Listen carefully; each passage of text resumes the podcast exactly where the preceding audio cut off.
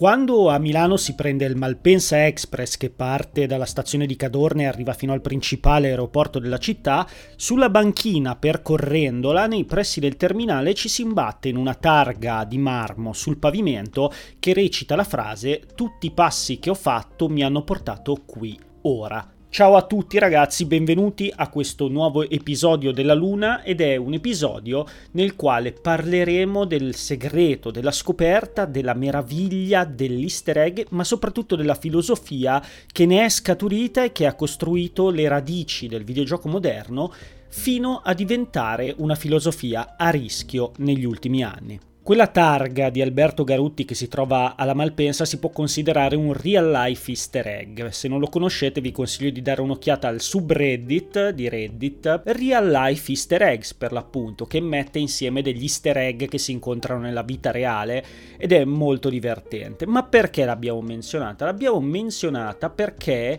rappresenta un bellissimo gancio per attaccarci alle radici di questo discorso. È un discorso che io preferisco portare per esempi personali. Quando ero bambino ricordo che tra i primi videogiochi che giocai eh, ci fu la line-up del Super NES, del Super Nintendo. Uno di quei titoli era Super Mario All Stars e io ho impresso nella memoria il momento in cui eh, ci si imbatteva in quella piattaforma sulla quale accucciandosi si poteva scorrere dietro il livello e raggiungere la proverbiale stanza di teleport in cui si otteneva un flauto per saltare fino all'ultimo mondo. Questo era un piccolo segreto che mi fu mostrato da mio cugino più grande di me e che sostanzialmente mi segnò profondamente come videogiocatore. Non so perché recepii quel momento in una maniera molto molto particolare. Mi confrontai proprio con la potenza che risiedeva nelle mani dei game designer. Ovviamente io non conoscevo il concetto di game designer, ma nella mia mente pensavo chi ha creato questo mondo è divenuto quasi un dio, una persona in grado di, di plasmare un universo e soprattutto in grado di accogliere all'interno dell'universo delle persone come me che poi sarebbero rimaste colte da quella sensazione incredibile di meraviglia. Io un paragone che faccio sempre quando tratto questi argomenti è la serie televisiva Westworld, io non so quanti la conoscano, ma credo che Westworld sia una delle serie che ha un legame più stretto con il videogioco, grazie soprattutto ai personaggi interpretati da Ed Harris ed Anthony Hopkins, ossia l'uomo in nero, chiamiamolo così, e il dottor Ford, che ci danno questa metafora del rapporto tra game designer e giocatore hardcore, se vogliamo, che è veramente straordinario ed è veramente veramente indicativo. Eh, sembra che io stia andando fuori dai binari, ma non è così. Non è così perché eh, quello di cui vorrei parlare oggi è l'elemento della scoperta, della meraviglia, della, dell'amore che traspare dall'opera videoludica ricamata artigianalmente dallo sviluppatore che secondo me rappresenta un po' ciò che si è perso nel corso degli ultimi anni, anni che sono caratterizzati da diverse opere che eh, sfortunatamente finiscono per essere create da mestieranti. Mestieranti io non lo intendo con un'accezione negativa, ma lo intendo come nel caso del regista che viene messo a dirigere un progetto e che lo accetta per ragioni economiche, magari non è un progetto suo, ma è un progetto di convenienza, è un progetto utile per la produzione, è un che serve allo stesso modo anche al regista, ma si parla di registi che non hanno l'ambizione di mettere in scena quella che è la propria idea, la propria visione, il lavoro della propria vita. Questa è la classica distinzione che si fa tra opere autoriali e opere eh, di mercato sostanzialmente, anche se sarebbe sbagliato. La parola autoriale è una parola molto difficile da, da esplicare nel mondo dei videogiochi perché non esiste un vero e proprio concetto di autorialità. Se vogliamo l'autorialità è la percentuale di elementi nel gioco finito che sono legati proprio alla volontà dell'autore senza essere sottesi ad altri generi di ragionamenti, ovvero ragionamenti di marketing, ragionamenti di produzione e via dicendo. Un tempo l'autorialità così definita era la madre di qualsiasi progetto videoludico, nel senso che il videogioco, come sappiamo, non nasce con lo scopo di trasformarsi in oggetto economico, nasce come la volontà di fare sfoggio delle proprie abilità di programmazione da parte di un sottobosco di nerd che condivideva questa passione, condivideva i progetti e cercava di portarli a un pubblico più vasto possibile. Poi ovviamente c'è stata la creazione di un mercato in tempi lampo che ha portato proprio all'esplosione del medium e del fenomeno. E già allora hanno iniziato ad emergere degli sviluppatori volenterosi di apporre la propria firma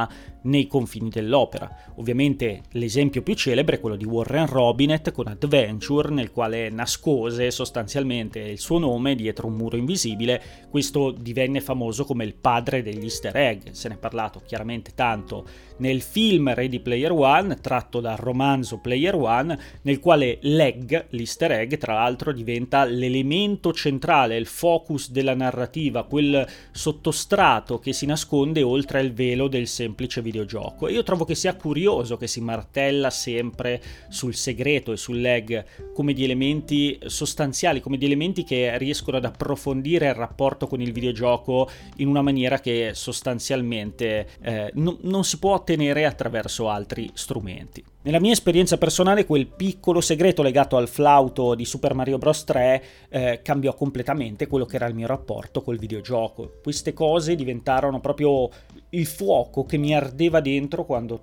prendevo in mano un controller, fossero le stanze segrete di Doom oppure prigionieri nascosti su Metal Slug, ma soprattutto poi con l'arrivare dei, degli anni 90 le grandi missioni secondarie, le grandi boss fight segrete dei JRPG. Eh, L'Italia nei 90 fu segnata proprio dall'esplosione dei JRPG, dei Final Fantasy, dei capitoli di Final Fantasy dal 7 al 10 che conobbero un'esplosione che tutt'oggi non ha precedenti e non ha comparativi perché riuscirono a coinvolgere una fetta di pubblico che oggi è anche avulsa ai videogiochi, che ne è rimasta estranea, ma che allora si perse in quelle opere e le reputa una parte eh, imprescindibile della propria infanzia. Questo diede luogo anche all'emersione di un sottobosco di comunicazione attraverso forum, ma anche semplici chiacchiere tra amici che condividevano informazioni proprio su questo genere di elementi, sul Guardian Force nascosto in Final Fantasy VIII, sul boss segreto di Final Fantasy IX e via dicendo. Questa fu chiaramente un'evoluzione del concetto del lag, perché fu l'evoluzione della volontà da parte dello sviluppatore di costruire dei contenuti che punteggiassero l'opera di piccoli elementi autoriali volti a instaurare un dialogo con il giocatore, a dialogare con il giocatore, a far capire al giocatore che il giocatore sta facendo le cose nel modo giusto, sta usando la testa nel modo giusto, sta cadendo preda della curiosità che lo sviluppatore gli ha inculcato attraverso una schermata in pixel art, portandolo per mano proprio dove voleva lui. E il giocatore che si è lasciato prendere per mano ottiene in cambio delle sensazioni che non hanno pari, che non, non hanno comparativi nelle altre eh, opere, nelle opere prodotte da altri media, perché non esiste semplicemente l'interazione ed essendo prive di interazione non si può creare questo filo diretto fra il creatore e il fruitore. Da bambino, quando trovavo un segreto, un easter egg, qualsiasi elemento, anche un semplice dialogo opzionale nascosto, mi sentivo proprio come si sente Led Harris di Westworld, l'uomo in nero, quando eh, si imbatte nel grande disegno del dottor Ford, ovvero come se io stessi facendo le cose nel modo giusto, come se quelle cose fossero lì solo per me, se appartenessero a quello che è il mio personale rapporto con l'opera, con la costruzione di quella sorta di divinità virtuale rappresentata dallo sviluppatore. Ed è interessante notare come nei 90 che abbiamo citato attraverso i Final Fantasy e quegli altri titoli, eh, questa si trasformò proprio in una vera e propria filosofia di design. Accanto alla grande emersione della narrativa orizzontale, della grande narrativa che ci fu ad esempio attraverso non solo Final Fantasy ma anche Metal Gear Solid,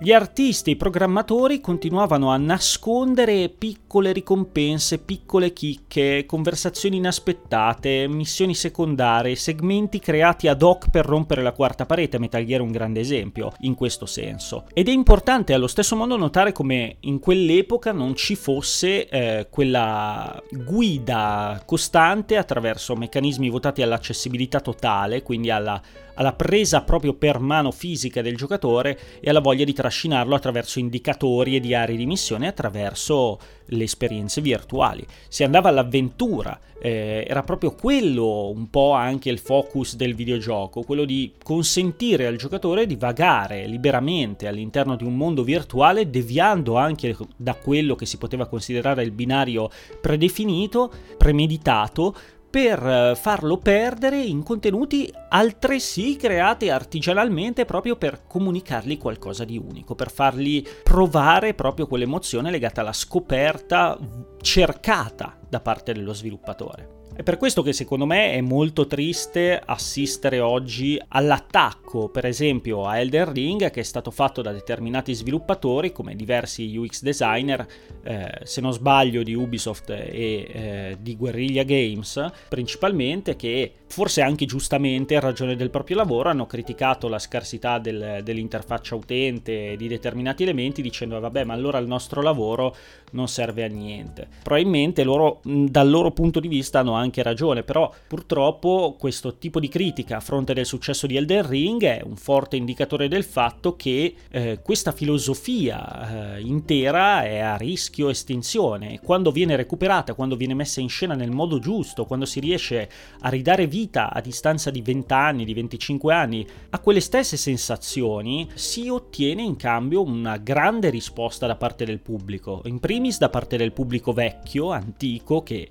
viene riportata fino a quelle emozioni, e in secundis da parte del pubblico nuovo, che raramente si imbatte in opere che fanno della scoperta, della meraviglia e del segreto i pilastri su cui si fonda l'esperienza di gioco. A me fa sorridere che si critichi l'accessibilità della formula di Elden Ring quando 20 anni fa, 26 anni fa, eh, uscivano Pokémon giallo, rosso e blu titoli che non avevano diari di missione, non avevano obiettivi, non avevano indicatori, erano sostanzialmente dei videogiochi open world nei quali addirittura non, non, si sapeva niente del gioco, non veniva spiegato quasi niente, non venivano spiegate le componenti statistiche, non venivano spiegate le componenti di combattimento e non veniva praticamente mai detto al di fuori dalle formule dialogiche quale direzione avrebbe dovuto intraprendere la persona che impugnava il pad. Oggi c'è una nutrita fetta di videogiocatori hardcore, e lo dico con questo tono ovviamente in senso di sfottò,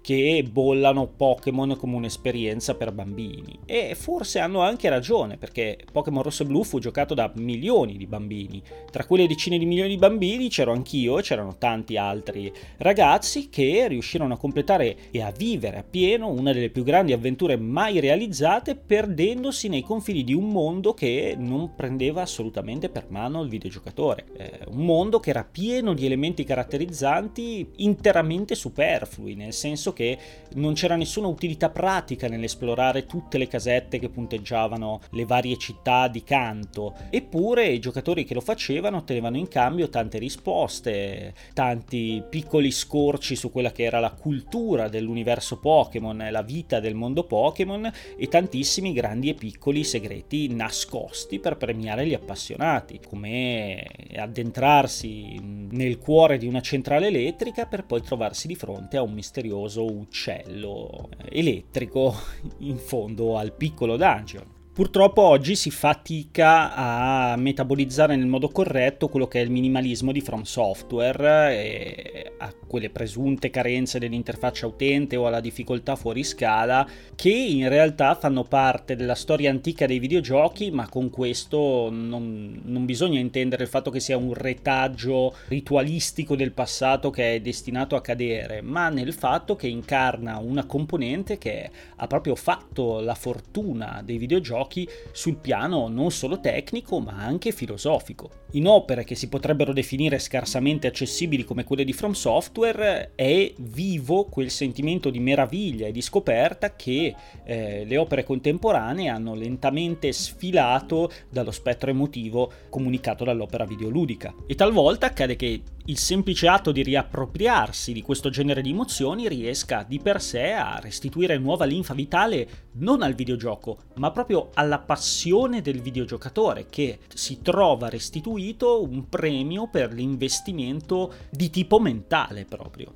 E non si parla solamente di un investimento di tipo mentale nel senso del dedicarsi a pensare, a riflettere, a ragionare all'atto del gioco, ma anche e soprattutto fino al procedimento della creazione del videogioco, perché quando si sostituisce eh, la scoperta e la meraviglia attraverso l'intuizione con meccaniche e UX invasive al fine dell'aumento della, dell'accessibilità generale, si finisce per creare mondi che non usano le caratteristiche proprie del medium, che non le sfruttano al fine di premiare questo genere di comportamenti. Quando si creano quelle opere grandi per il mass market, come per esempio gli Assassin's Creed e i Tomb Raider, che sono pieni zeppi di missioni secondarie, di punti di interesse e sono generalmente opere teleguidate, nel senso che esplicitano i luoghi dove ci si può arrampicare, gli strumenti con cui si può interagire, le sezioni della mappa in cui è possibile trovare delle attività, è più difficile trovare una tecnica di sfruttamento ambientale consapevole da parte degli sviluppatori. Nel senso che un conto è far capire al giocatore dove deve dirigersi utilizzando degli strumenti che sono esterni alla formula dell'immersione nel videogioco, quindi un indicatore, una linea, un sesto senso che illumina le pareti. Un altro conto invece è non disporre di tutti questi strumenti e costruire ciò che il giocatore vede in una maniera tale da consentirgli di comprendere tutto quello che deve fare, cosa che ad esempio riusciva a fare Pokémon rosso e blu oppure Final Fantasy, ma non solo a livello di proseguimento sul Golden Path, sul percorso principale costruito dallo sviluppatore, ma addirittura sugli elementi secondari, quindi inculcandogli la voglia di scoprire, di curiosare, di esplorare, di comprendere, che purtroppo viene sottratta eh, nella nostra contemporaneità. Quando in opere come Final Fantasy VII si raggiungevano location come le slums del settore 6, del settore 7, non c'erano sovrastrutture che trascinavano il giocatore negli anfratti delle case per parlare con gli abitanti e scoprire il background della zona, o di una determinata regione o di una determinata città. Erano delle semplicissime schermate in pixel art posizionate lì e il giocatore era eh, invogliato, nonché eh, addestrato dalla stessa opera videoludica a compiere quel segmento di esplorazione che poi poteva svelargli dei nuovi tagli sul mondo di gioco. Non c'era bisogno di puntare grandi riflettori perché tanto il giocatore consapevole, divenuto consapevole attraverso lo stesso utilizzo del videogioco, alla fine eh, decideva di dirigersi verso quegli scorci. Altro esempio cardine, The Legend of Zelda o Ocarina of Time, che è tutt'altro che teleguidato e sì, esistono i suggerimenti di navi che un pochino dicono al giocatore dove andare, ma eh, è un titolo che fa leva sul fatto di presentare un mondo magnificente come quello di Hyrule e capace di per sé, con la sua sola esistenza, con la sua sola conformazione, con i suoi orizzonti, di portare il giocatore a compiere questo viaggio all'avventura che poi incarna la filosofia che ha portato Miyamoto a creare l'esperienza di Zelda in primo luogo. In questo senso, la bravura dello sviluppatore non stava solo nell'essere in grado di far comprendere al giocatore cosa dovesse fare e in, cer- in, un certo senso anche ad addestrarlo nel comprendere la meccanica dell'opera senza l'utilizzo smodato di tecniche esterne a quello che è il semplice world building, a quello che si para di fronte al suo sguardo, ma anche nel far eh, penetrare all'interno dell'architettura stessa del videogioco l'amore che l'autore prova per la sua opera, riempiendola di dettagli ricamati ad hoc per premiare gli utenti che decidessero proprio di scavare oltre lo strato più superficiale. Grandi autori che prevedevano e speravano che il giocatore avrebbe fatto qualcosa di diverso, un'azione di rottura, che fo- avrebbe cercato di scappare dal binario per poi premiarlo con dei contenuti capaci di instaurare quel legame unico che non si trova in nessun altro medium. Ovviamente l'estinzione o comunque il grande calo di questo genere di filosofia è dovuto all'evoluzione stessa del mercato dei videogiochi, che è cambiata inesorabilmente, non solo a livello economico, a livello di lunghezza delle pipeline di produzione, ma anche e soprattutto a livello di nuclei di sviluppo, perché i grandi videogiochi di un tempo, i grandi videogiochi del passato, venivano creati in quelle che alla fine della fiera erano piccole botteghe, per quanto grosse. Pensiamo alla vecchia Squaresoft, si facevano prodotti su base annuale fatti fatti da pochi sviluppatori o comunque da un numero contenuto di sviluppatori rispetto all'enormità che oggi permea il procedimento di produzione. È evidente che quando un progetto viene costruito all'interno di una bottega in cui tutti si parlano e ognuno mette del suo nella costruzione di un, di un oggetto qualsiasi, si crea un'attenzione, una cura e un amore che sono profondamente diversi da quelli del grande progetto industriale al quale concorrono migliaia di persone diverse che devono far sì che il prodotto esca come si deve, ma magari non hanno il tempo e per certi versi neanche l'interesse di apporvi non non solo la propria firma, ma di eh, creare quel dettaglio che voglia costruire quel rapporto più profondo con il consumatore. Quindi sì, questa, questa, cosa si ritrova ancora oggi, si ritrova ovviamente nel mercato indipendente, perché quello rappresenta ancora la piccola bottega e al di fuori del mercato indipendente si trova in quelle opere che hanno perso il filtro e che quindi sono ancora legate a un'idea comunque di autorialità anche quando vengono realizzate su larga scala, come per esempio i Death Stranding oppure i Breath of the Wild. Questo non è e non deve essere assolutamente l'unico modo di fare videogioco. Ci sono diversi videogiochi, ci sono diversi produttori, ognuno segue la propria linea e non parlo solamente della distinzione tra il progetto di tipo industriale e quello di tipo artigianale, ma anche proprio di filosofie di sviluppo di magari anche il piccolo artista indipendente che sfugge a questo tipo di logiche volontariamente per mettere in piedi un'idea diversa. Questa è semplicemente l'ipotesi di fondo che ha segnato eh, quella che è stata la mia esperienza di gioco e anche il modo in cui da recensore ho valutato e ho scelto di valutare non solo un'opera come Elden Ring, ma tutto il ritorno al passato che ha caratterizzato la produzione di Miyazaki e di From Software. Noi oggi giustamente viviamo un'epoca in cui il bacino d'utenza di videogiochi è in continua crescita e quindi è giusto orientare gran parte della discussione videoludica verso il concetto dell'accessibilità generale. Il problema è che eh, bisogna stare molto attenti alla sostituzione artificiale di quelle che sono formule per l'accessibilità che erano già intrinseche, presenti e pervasive dell'opera videoludica semplice, nel senso più semplice del termine, di titoli che eh, se uscissero oggi potrebbero essere bollati di scarsa accessibilità, come per esempio il già citato Pokémon, ma anche Zelda Link's Awakening, si potrebbero fare veramente dozzine di esempi di titoli che se analizzati da un UX designer o dai designer che si occupano principalmente non delle opzioni dell'accessibilità, chiaramente quelle sono una cosa completamente diversa e attenzione teniamole fuori da questo discorso perché quello benvengano sempre ma proprio della filosofia di design ricamata attorno a una sorta di accessibilità generale che diventa eh, pervasiva di qualsiasi meccanica dell'opera fino quasi ad escludere quello che è il procedimento di fantasticheria, di immaginazione, eh, di congettura e di intuito che va a caratterizzare le azioni che il giocatore compie all'interno del mondo virtuale. E allora come si risolve questa disputa fra il desiderio di